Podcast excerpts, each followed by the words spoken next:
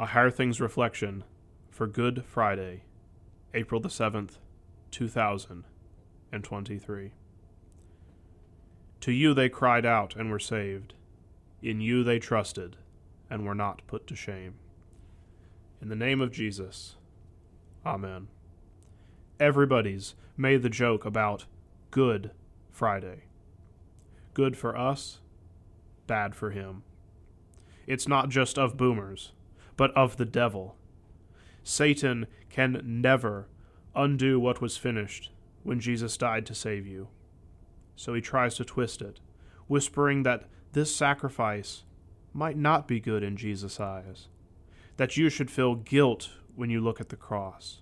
Look at the suffering our Lord endured because you sinned.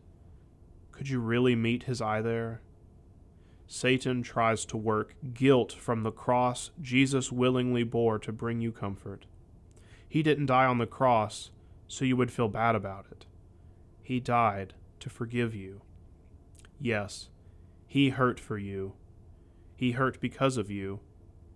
Why is that bad? Not just good for us, but for him too. He was willing to drink of this cup to the dregs for you. He rejoiced to see this hour when you were saved. If you want to feel guilt, look to the law. Look to the Word of God, whom you say you love and then disregard so quickly. Look to the people you hurt. Look to the damage you do to yourself, even though God calls you precious. See the damage your sin has done, the things you've broken.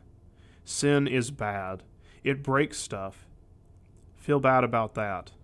But when you feel guilty that Jesus suffered and died for you, it's really only guilt that someone would dare to love you that much. That's a value question that you don't get to decide. God shows your value. More than silver or gold, holy, precious blood, innocent suffering and death. This is what you are worth. This is how priceless you are. You are worth that much. It was love that put him there for you, and yes, it hurt. Yes, it's graphic. But he said it himself.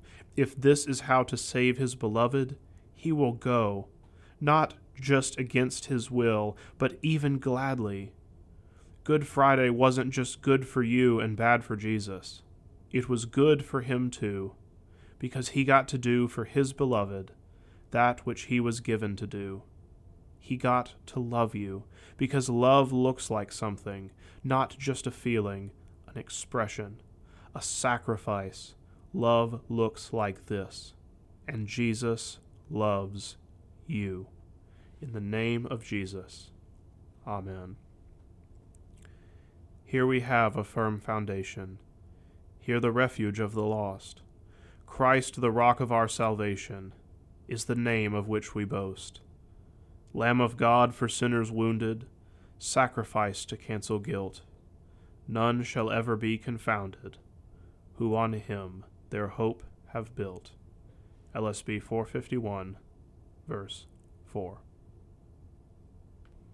I thank you, my heavenly Father, through Jesus Christ, your dear Son, that you have kept me this night from all harm and danger, and I pray that you would keep me this day also from sin and every evil, that all my doings in life may please you. For into your hands I commend myself, my body and soul, and all things. Let your holy angel be with me, that the evil foe may have no power over me. Amen. Our Father, who art in heaven, hallowed be thy name. Thy kingdom come, thy will be done, on earth as it is in heaven.